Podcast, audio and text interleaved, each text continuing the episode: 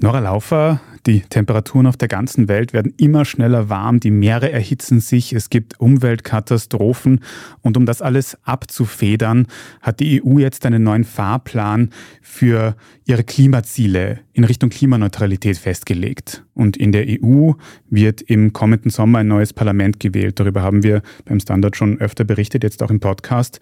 Und wir haben auch berichtet, dass da vor allem klimaskeptische Rechtsparteien gerade im Aufschwung sind in den Umfragen.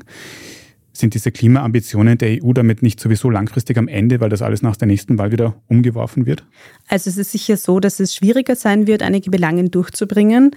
Das ja, aber generell muss man sagen, dass Ursula von der Leyen mit dem Green Deal schon sehr gute Vorarbeit geleistet hat. Es haben sich ja die Mitgliedstaaten dazu bekannt, sie haben sich zu den Zwischenzielen bekannt. Es ist klar, die EU soll bis 2050 klimaneutral werden. Und das kann jetzt einfach nicht von einem Tag auf den nächsten auf den Kopf gestellt werden weil viele dieser Prozesse sind ja auch schon am Laufen. Das heißt, selbst wenn es jetzt einen starken Rechtsruck geben sollte, auch bei der Europawahl, wird jetzt deshalb nicht die gesamte Klimapolitik der EU in Frage gestellt.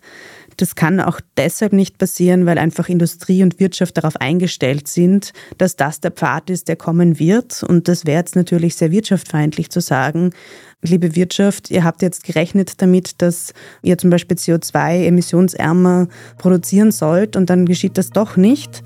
Das sieht man zum Beispiel im Bereich der E-Mobilität. Da geht schon alles dorthin und es wird immer mehr E-Mobilität geben, egal ob Rechtsparteien jetzt im Vormarsch sind oder nicht.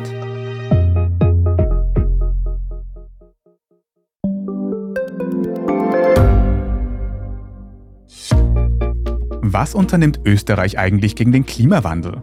Wie viel betrogen und bestochen wird im Profisport? Und wieso verdienen Frauen immer noch weniger Geld als Männer? Ich bin Margit Ehrenhöfer. Ich bin Tobias Holub. Wir stellen die brennenden Fragen unserer Zeit. Und die Standardredaktion liefert Antworten. In Thema des Tages von Montag bis Freitag um 17 Uhr, überall, wo es Podcasts gibt.